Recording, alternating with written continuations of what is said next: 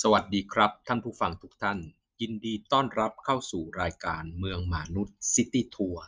รายการที่จะไปนำเอาแนวคิดหลักการมาตรการในการพัฒนาเมืองและการวางผังเมือง ของเมืองสำคัญสำคัญต่างๆ ในโลกมาเล่าสู่กันฟังโดยกระผมนายมนุษย์หมาป่า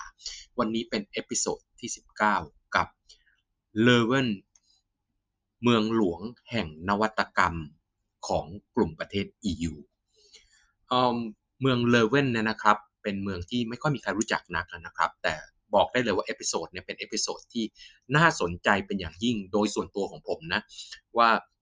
เออเรื่องนี้เป็นเรื่องที่น่าสนใจมาก ๆ จริง ๆ เขาได้รับการประกาศนะครับจากกลุ่มประเทศ EU ให้เป็น Innovation Capital City of EU หมายความว่าเป็นเมืองหลวงทางนวัตกรรมของกลุ่มประเทศประชาคมเศรษฐกิจยุโรป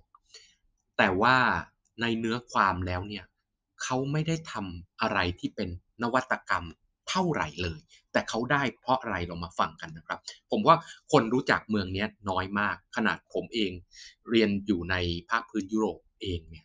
เคยได้ยินชื่อนี้ครับ แต่ถามว่าเอ๊ะเป็นยังไงเนี่ยนึกไม่ออกหรอกรู้ว่าเป็นเมืองในเอ่อเมืองในประเทศเบลเยียม แล้วก็ไปหาข้อมูลดูก็ เออ มีประชากรประมาณแสนคนเองนะแล้วก็อยู่ใกล้ ๆ กับ เมืองบรัสเซลส์นะครับที่เป็นเมืองหลวงของเบลเยียม เราพอเราพอจะเคยได้ยินเมืองนี้นะครับ เพราะว่าเป็นที่ที่เป็นแหล่งผลิตเบียร์นะครับที่มีชื่อเสียงของภาคพื้นยุโรป แล้วก็มีที่ตั้งของตัวของบริษัท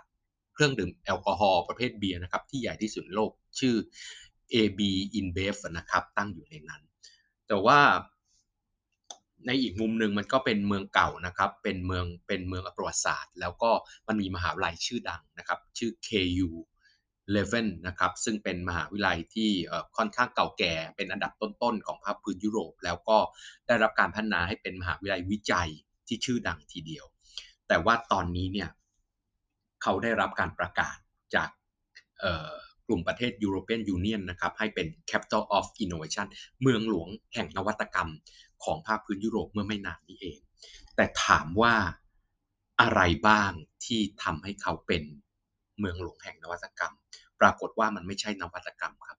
แต่มันคือกระบวนการและการจัดรูปแบบองค์กร ที่ส่งเสริม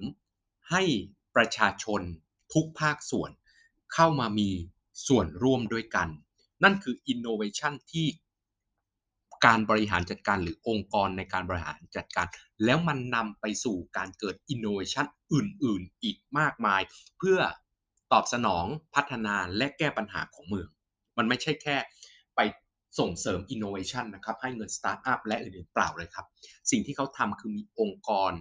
ในการบริหารจัดการเมืองที่มีรูปแบบเป็นอินโนเวชันเป็นการคิดใหม่เลย เป็นองค์กรรูปแบบใหม่ที่ไม่ใช่รัฐมีอำนาจเด็ดขาด นะครับประชาชนเข้ามามีส่วนร่วมยกมือในวันที่ หรือว่ามาแสดงความเห็นเล็กน้อย แต่ว่ารัฐเป็นผู้มีอำนาจในการตัดสินใจ แล้วก็รับผิดชอบทุกอย่างเหมือนเดิมอีกแล้ว แต่การที่ให้ทุกภาคส่วนเข้ามีส่วนร่วมเนี่ยมันทำให้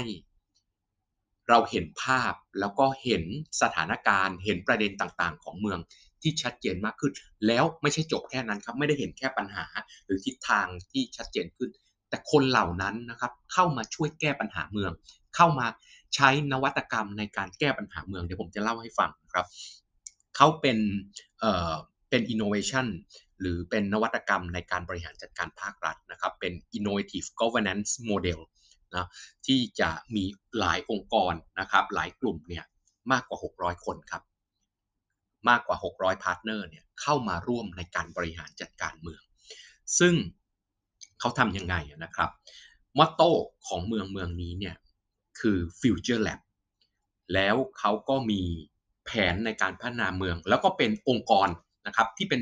อ่อ innovation governance เนี่ยนะครับก็คือองค์กรองค์กรหนึ่งที่เกิดจากมอตโต้ที่เรียกว่า Future Lab คือเอ่อห้องทดลองแห่งอนาคต แล้วตั้งองค์กรองค์กรหนึ่งชื่อ Leven 2030 30นะครับ Leven 2030เนี่ยนะครับ โดยที่เป้าหมายของเขาเนี่ยไอตัว Future Lab เนี่ยเขาเอามาในการที่จะหาโซลูชันหรือเครื่องมือในการแก้ปัญหาของเมืองไม่ว่าจะเป็นเรื่องของการเปลี่ยนแปลงภูมิอากาศแน่นอนทุกเมืองได้รับปัญหาของการเปลี่ยนแปลงภูมิอากาศทั้งนั้น ความยากจนเรื่องของเชื้อโรคเรื่องของสุขอนาสุขอนามัย ซึ่งเลเว่นเนี่ยก็เป็นเมืองแรกๆนะครับที่คิดค้นนะครับแล้วก็ค้นคว้าวิจัยเรื่องของวัคซีนป้องกัน โควิดนะครับ แต่ว่าสิ่งที่เขาทำเนี่ยมันซับซ้อนกว่านั้น เพราะองค์กรที่เรียกว่า l e v e n 2030 หรือ l e v e n 2030 เนี่ยคือองค์กรสำคัญที่ขับเคลื่อนนะครับการพัฒนาเมืองด้วยนวัตกรรม เราจะเห็นภาพตัวนี้ก่อนว่าในการขับเคลื่อนเมืองเมืองนี้เนี่ยสิ่งที่ต้องเห็นภาพก็คือว่า เมืองแต่ละเมืองเนี่ยนะครับ คิดว่าการกระบวนการการมีส่วนร่วมเนี่ยมันก็แค่กระบวนการการมีส่วนร่วมเนาะรัฐจะทำอะไรสักอย่างหนึ่งอะ่ะเนาะก็ก็ให้ประชาชนได้เข้ามาแสดงความเห็นอาจจะเข้ามาตั้งแต่รับฟังความคิดเห็นเฉยๆเนาะแจกฟลายเออร์ใบไปที่บ้านให้รับรู้ เข้ามาแสดงความเห็นได้ตามเอ่ออย่างที่คุณต้องการจะไม่มาก็เรื่องของคุณและอื่นๆ หรือเข้ามาร่วมในการ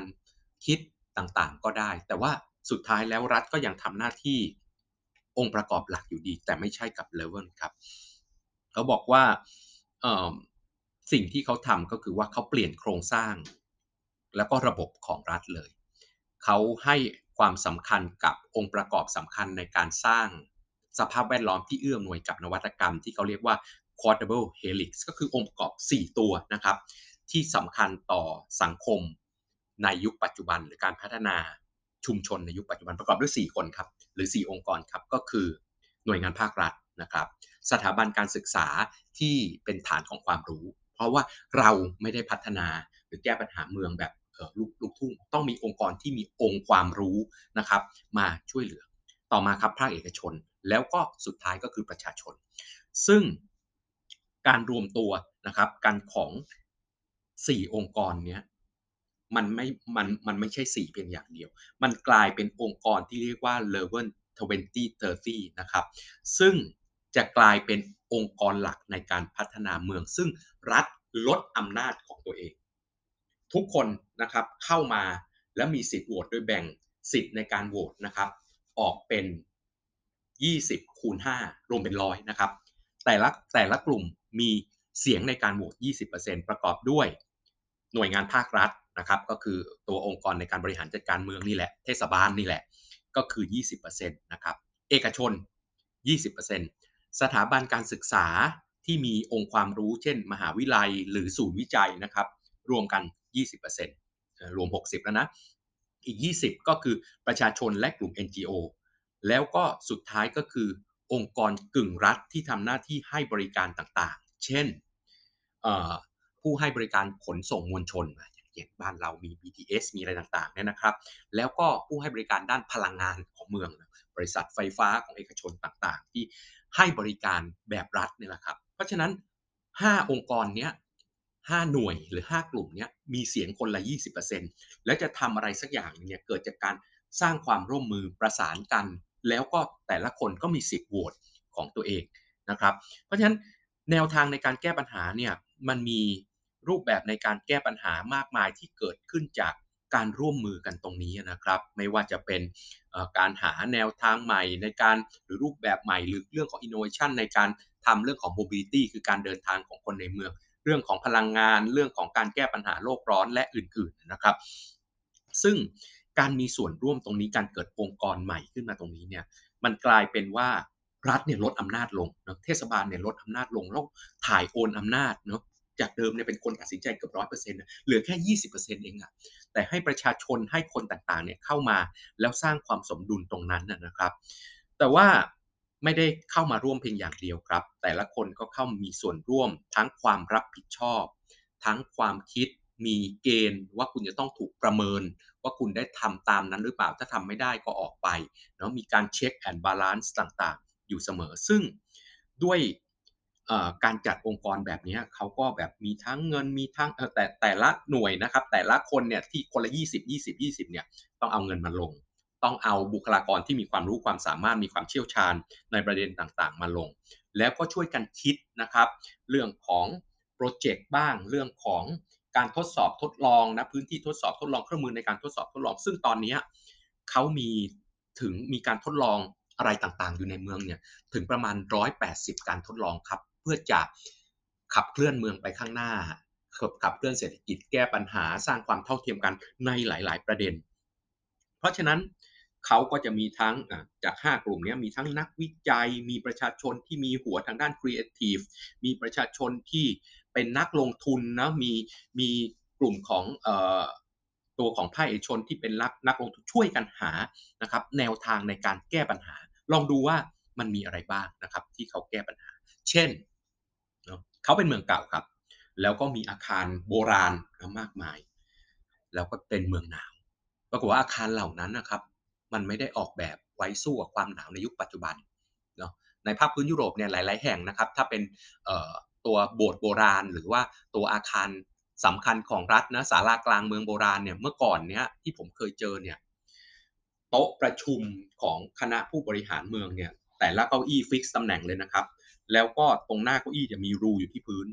ถามว่าเมื่อก่อนเนี้ยเขาประชุมกันในหน้าหนาวมันสร้างด้วยหินนะครับนั้นหินหน้าหนาวนี่เย็นมหาการแน่นอน แต่ว่านึกถึงคนสวมชุดยาวๆนะครับเขาเขาต้มน้ำอยู่ใต้ดินครับต้มน้ำอยู่ใต้ดิน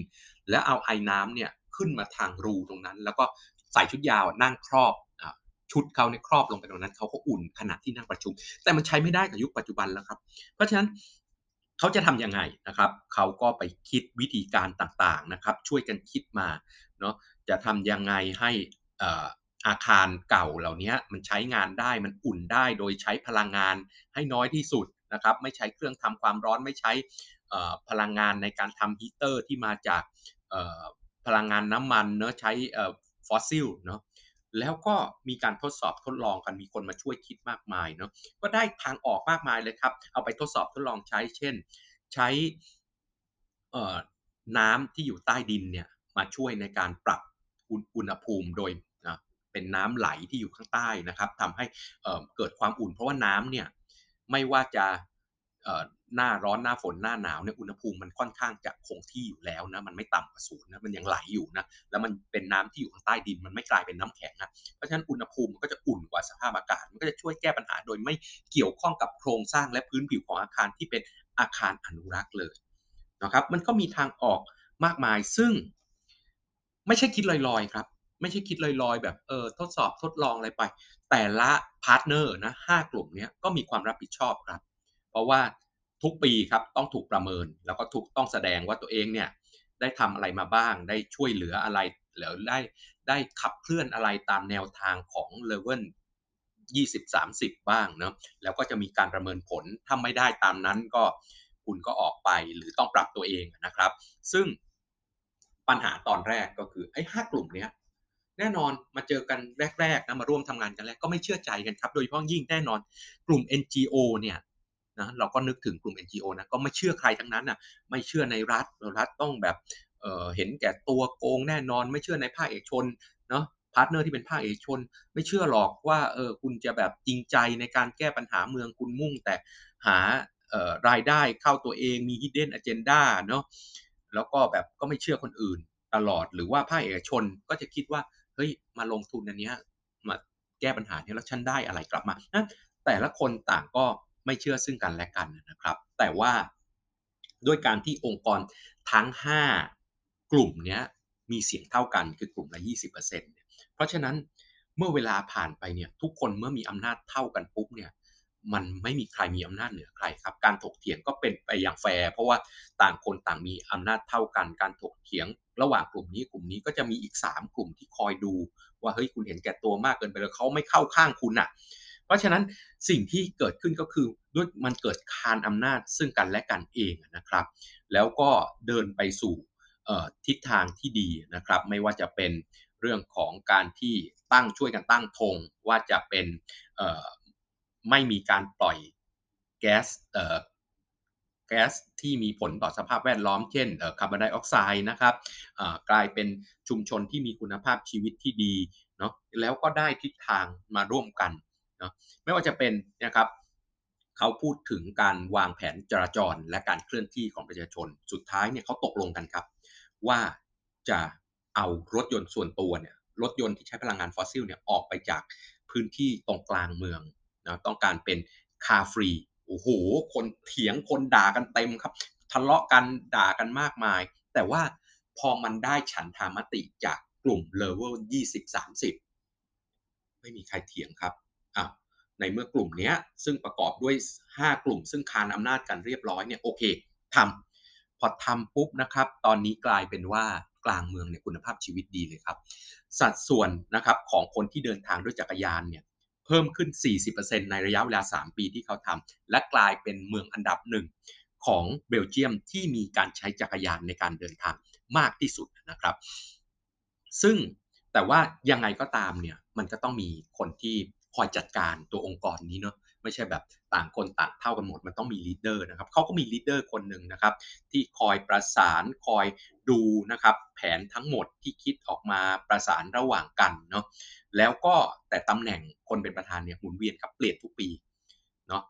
แล้วก็จะมีพวกคณะกรรมการต่างๆเนี่ยเป็นเป็นคณะกรรมการมาจากกลุ่มต่างๆนะครับคานอำนาจซึ่งกันและกันและเปลี่ยนทุกปี เพราะฉะนั้นจะไม่ยึดติดกับอำนาจ เนาะไม่มีใครอยู่ได้ตลอดไปต้องเปลี่ยนกันมาทำหน้าที่แล้วก็เงินมาจากไหน เงินครึ่งหนึ่งนะครับในการขับเคลื่อนเลเวล20-30เนี่ยมาจากหน่วยงานภาครัฐ รัฐให้ครับเมืองเนี่ยเป็นคนให้ ทั้งที่ตัวเองมีเสียงในการโหวตแค่ 20%นะครับแต่ว่าให้เงินเนี่ย50%เพราะถือว่าตัวเองเป็นเมือง ต่อมาก็คืออีก50%เนี่ยอีก4กลุ่มนะครับเป็นคนช่วยกันแชร์ลงมาอีก นะครับ แล้วตอนหลังๆเนี่ยก็จะได้เงินสนับสนุนในบางโปรเจกต์นะครับจากกลุ่มประเทศ EU เนาะกลุ่มของตัวของ EU เขาก็มีฟันดิ้งของเขาเองนะให้กับไปโครงการสำคัญสำคัญต่างๆ เช่น การเคลื่อนที่นะการการทำการจัดการเรื่องของขยะ reduce reuse recycle ซึ่งเป็นเรื่องใหญ่นะครับ การจัดการตัวอาคารที่เป็นอาคารประวัติศาสตร์ของภาคพื้นยุโรปนะครับ เพราะฉะนั้น สิ่งที่เราเห็นก็คือว่าเขาไม่ได้ทำนะพอมีกลุ่มพอมีกลุ่ม NGO เราก็จะนึกถึงว่าเป็นกลุ่มกรีนสนใจแต่สภาพแวดล้อมเปล่าเลยครับพอให้กลุ่ม NGO เข้ามาเนี่ยเขาพบว่า NGO เนี่ยเขามีทิศทางที่หลากหลายแน่นอนนะกลุ่มที่เกี่ยวข้องกับเรื่องของ ecology เรื่องของ environment เรื่องของสภาพแวดล้อมเนี่ยมีแน่อยู่แล้ว แต่เขาก็พบว่ากลุ่ม NGO ก็มีบางกลุ่มที่พูดถึงเรื่องของกลุ่มคนจนนะครับ กลุ่มของ คนรากหญ้าและอื่นๆ ซึ่งกลุ่มนี้เขาจะคัดคานอำนาจกันเอง คุณเป็นคุณเป็นกลุ่ม NGO ที่แบบใส่ใจเรื่องสภาพแวดล้อมแต่คนจนนะอีกกลุ่มหนึ่งซึ่งเป็นกลุ่ม NGO คนจนมันจ่ายไม่ไหว คนจนมันไม่สามารถทำแบบนั้นได้ เนื่องจากแค่จะกินต่อวันเขายังไม่มีเลยไม่เกิดการคานอำนาจกันของเขาเองนะครับ เพราะฉะนั้นสิ่งที่เกิดขึ้นก็คือว่าเราจะพบว่าพอมีภาคเอกชนเข้ามาร่วมมีการให้ฟันดิ้งมีอะไรต่างๆ ด้วยเนี่ย คนที่ได้ประโยชน์นะครับ ส่วนใหญ่แล้วไอ้โครงการแบบนี้หรือองค์กรแบบนี้โลกคนที่ได้ประโยชน์ส่วนใหญ่ก็คือชนชั้นกลางกับคนรวยเท่านั้นแหละ แต่ด้วยการมีกลุ่ม NGO เข้ามาเนี่ยทำให้กลุ่มคนจนนะครับและความสนใจเรื่องสังคมเนี่ยกลายเป็นองค์ประกอบที่สำคัญขึ้นมาได้นะครับ ซึ่งแล้วมันนำมาสู่การสร้างนวัตกรรม อย่างเช่นว่านี่ครับอันนี้ดูน่าสนใจมาก ด้วยการที่มีองค์กรแบบนี้ แล้วประชาชนทุกคนเอาด้วยเนาะเพราะเข้ามามีอำนาจในการตัดสินใจ เขาไม่มีปัญหาเรื่อง PDPA ในโครงการนี้เลยครับ เพราะว่าเขาต้องการรู้ว่าข้อมูลจริง ๆ ในเส้นทางขี่จักรยานของคนในเมืองเป็นยังไงเนี่ยเขาก็ขอให้คนในเมืองเนี่ยร่วมกันเปิดฐานข้อมูล บนมือถือของตัวเอง ว่าคุณเนี่ยขี่จักรยานไปเส้นทางไหนบ้าง ประชาชนไม่มาร้องเรียนครับเป็น PDPA ประชาชนเห็นประโยชน์ ว่าเออถ้าได้ข้อมูลเนี้ยแน่นอนเลเวล20 30จะเอาข้อมูลนี้ไปใช้เป็นประโยชน์ ในการวางแผนจราจรให้กับฉันเขายินดีให้เลยครับ ไม่ต้องมานั่งปวดหัวกับ PDPA แบบบ้านเราเพราะองค์กรแบบนี้ที่ประชาชนเข้ามีส่วนร่วม แล้วก็เห็นความโปร่งใสจริงๆเนี่ยประชาชนมั่นใจครับว่าคุณเอาข้อมูลฉันไปใช้แล้วดีกับฉันจริงๆเพราะฉะนั้น ประชาชนให้เลยครับให้ข้อมูลมายอมเข้าไปในแพลตฟอร์มนี้ เพราะฉะนั้นก็จะรู้ว่าเส้นทางไหนที่ใช้งานมาก ใช้งานน้อย จะต้องปรับปรุงเส้นทางองค์ประกอบสนับสนุนยังไง เพื่อจะทำให้เขาสามารถที่จะเคลื่อนที่นะครับเดินทางในเมืองได้ดีที่สุด หรือนะครับการที่จะออกมาตรการนะครับควบคุมความเร็วในเมืองแน่นอนเขาไม่เหมือนบ้านเรานะครับ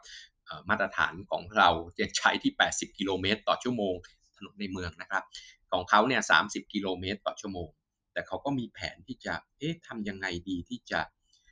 ลดความเร็วลงเพื่อความปลอดภัย เพราะว่าเมืองที่คนใช้จักรยานเยอะๆเนี่ย เออจะแหมสามสิบมันก็ยังดูเร็วไปเลยนะ ชนทีมันก็ตายอะเนาะ เพราะฉะนั้นเขาก็มีอุปกรณ์ครับ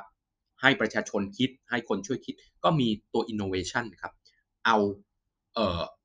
อุปกรณ์นี้ไปติดที่ตัวของกระจกรถ แล้วก็จะวัดความเร็วแล้วก็ส่งข้อมูลเข้ามา ประชาชนก็ช่วยกันติดนะครับ ไปที่ตัวของกระจกรถของตัวเอง เพื่อจะวัดความเร็วแล้วก็ดูว่าเออจะต้องปรับอะไรบ้าง ความเร็วอันไหนแล้วตรงไหนสัมพันธ์กับการเกิดอุบัติเหตุ หรือการรถติดตรงไหนบ้างเขาก็ช่วยกันแก้นะครับ หรือนะครับเขาก็มีแบบการที่ไปปรับปรุงพื้นที่ริมน้ำครับจากเดิมเคยเป็นพื้นที่ริมน้ำของโรงงานเบียร์ใหญ่ ๆนั่นแหละครับ เขาใช้อยู่คนเดียว เนาะเขาก็ไปทำปรับปรุงแก้ไขนะครับเปลี่ยนให้เป็นศูนย์กลางทางด้าน Entertainment Center และก็วัฒนธรรมของเมืองครับ แล้วก็มีแนวคิดมากมายเนาะเขาทำการประกวดแบบให้ประชาชนมาช่วยกันคิด แล้วทำยังไงไม่รู้ไหมครับ วิธีการตัดสินเขาตัดสินยังไงครับ ก็มีคนทั่วไปเลยครับ 2,000 คนมาเข้าชื่อ บอกว่าเออผมยินดีเป็นคณะกรรมการตัดสินเขาสุ่มเลยครับ สุ่มมาได้มา 12 คน สุ่มครับไม่ได้จากอะไรทั้งนั้นก็คุณสมัครเข้ามาใครก็ได้เข้ามา เพราะมันเป็นพื้นที่ของประชาชน ไม่ต้องมีความรู้อะไรก็ได้ก็คุณเนี่ยเป็นคนใช้อะ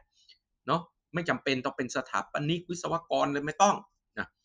เข้ามาปุ๊บสุ่มมา 12 คน 12 คนเนี่ยมาตัดสินว่าเออการออกแบบมาตรฐาน หรือว่าสิ่งที่ประชาชนต้องการคืออะไร แล้วก็เลือกตัวของบริษัทเลือกแบบที่จะมาใช้งานนะครับ แล้วก็เป็นคนที่ ให้ข้อมูลหรือให้ฟีดแบ็กกลับไปว่า การออกแบบตรงนี้เป็นยังไง แล้วก็ได้พื้นที่ที่ดีครับ เพราะคนที่ให้ความเห็นคือคนที่ใช้งานจริง ไม่ใช่โลกสวยแบบนักออกแบบทั้งหลาย เพราะฉะนั้นสิ่งที่เราเห็นก็คือว่าประชาชนเข้ามีส่วนร่วมแล้วมันทำให้เมืองมีชีวิตที่ดีขึ้นนะครับ ในยุคในช่วงของโควิดนะครับ เขาก็เอ้ยการมีส่วนร่วมเนี่ยมันจะหายไปไหมทุกคนจะกลับเข้าไปหาตัวเองเพื่อเอาตัวรอดหรือเปล่าเลยครับ ในช่วงโควิดเนี่ยกลายเป็นว่าไอ้องค์กรเนี้ยเป็นองค์กรที่ดีเลยครับ เป็นสิ่งเป็นองค์กรเป็นเมืองแรกที่ประกาศล็อกดาวน์ก่อนที่จะเกิดปัญหาอีก เพราะเขาเอาคนที่มีส่วนได้ส่วนเสียนะครับ คุณหมออะไรต่างๆมานั่งคุยกัน อาจารย์มหาลัยตำรวจนะครับคนที่รักษาความปลอดภัยมาเฮ้ยสถานการณ์เนี้ยเฮ้ยล็อกดาวน์เลย ตัดสินใจล็อกดาวน์ก่อนเมืองอื่น ๆ และกลายเป็นเมืองที่ดีครับ ที่สามารถรับมือกับโควิดได้เป็นอย่างดี เป็นเมืองแรกของเบลเยียมที่แจกหน้ากากไปที่ประชาชนทุกคนทางจดหมายนะครับ เป็นหน้ากากที่ผ่านการค้นคนคิดนะครับซักได้เอามาใช้ใหม่ได้นะครับ เป็นเมืองแรกที่บังคับออกกฎบังคับให้สวมหน้ากากในพื้นที่สาธารณะนะครับ และประชาชนยอมรับด้วย นะครับ แล้วก็เป็นเมืองแรกที่มีแพลตฟอร์ม ให้คนที่ยินดีที่จะเป็นอาสาสมัครไปช่วยคนที่มีปัญหาอยู่ เช่น คนยากจนคนที่นอนติดเตียงใครพร้อมมาช่วย มีแพลตฟอร์มที่จะช่วยเหลือซึ่งกันและกันได้ เพราะฉะนั้นสิ่งที่เขาทำเนี่ยมันย้อนกลับมาครับ มันบอกว่าในฐานคิดของเขาเนี่ยเขาบอกว่าฐานของมนุษย์เนี่ยที่มนุษย์มี survive นะครับยังคงเผ่าพันธุ์มนุษย์อยู่ทุกวันนี้ไม่ใช่เพราะว่า เราอยู่ตัวคนเดียว มนุษย์คือสัตว์สังคม แล้วเขาต้องอาศัยประโยชน์จากสังคมตรงนั้นแหละ เข้ามาหาประโยชน์ร่วมกันเข้ามาร่วมกันในการเดินในการแก้ปัญหาในการขับเคลื่อนอะไรต่างๆ เพื่อให้เรามีคุณภาพชีวิตที่ดีต่อไป เพราะฉะนั้นเขาเชื่อฐานของเขาที่เขาได้เป็น innovation capital ของประเทศ EU เขา innovation ที่ฐานความคิด เขาคือ smart people เขาคือ innovative people ชัดเจนรัฐยอม คืนอำนาจให้กับประชาชน เหลืออำนาจแค่ 20%แต่ลงเงิน 50%นะ ประชาชนยินดีเข้ามาร่วมอย่างเท่าเทียมกัน ช่วยกันคิด เพราะการเปิดอำนาจนะครับให้ประชาชนให้องค์กรต่างๆ เข้ามาร่วมเนี่ยมันทำให้ต้นทางของปัญหาเนี่ยเดินมาถึงคณะกรรมการในการพัฒนาเมืองอย่างชัดเจนขึ้น คุณได้รู้สาเหตุที่แท้จริง แล้วคุณก็ได้หาวิธีในการแก้ปัญหา เพราะฉะนั้นวิธีการที่คุณเห็นปัญหาขึ้นมาปุ๊บเนี่ย แทนที่รัฐจะเป็นคนคิดอยู่คนเดียวเนาะแน่นอนไม่ได้บอกว่าโง่นะแต่ว่าคนเราแต่ละคนก็มีประสบการณ์มีฐานความรู้จำกัดอะ่ะไม่ใครรู้ไปทั้งหมด แต่การเปิดให้คนอื่นเข้ามาร่วมเนี่ยคุณได้ความคิดดีๆ มากมายเลย แล้วคุณก็ได้ innovation product อะไรต่างๆ ออกมาอีกมากมาย เพราะฉะนั้นมันไม่ใช่เมืองนวัตกรรม หรือเมืองหลวงของของนวัตกรรม ที่มุ่งที่การผลิตนวัตกรรม product ออกมาเป็นชิ้น แต่ฐานของมันคือ เป็น innovation ที่องค์กรแล้วมันนำไปสู่ innovation product อีกมากมาย เรื่องนี้ผมสนใจผมอ่านแล้วผมประทับใจมาก ๆ เป็นหนึ่งใน top episode ในใจผมเลยนะครับ แล้วก็หวังว่าแนวคิดนี้จะเปิดโลกนะครับทุกท่านทุกท่านที่ได้ฟังก็คงเปิดความคิดของท่านเกี่ยวกับเรื่องของการจัดการองค์กร เพื่อนำไปสู่ชีวิตที่ดีของเราทุกคน วันนี้ก็ต้องลาไปแค่นี้กับ Level the EU Innovation Capital กับเมืองมนุษย์ City Tour และกระผมนายมนุษย์หมาป่า และพบกันใหม่ในเอพิโซดต่อไป วันนี้ลาไปแค่นี้ สวัสดีครับ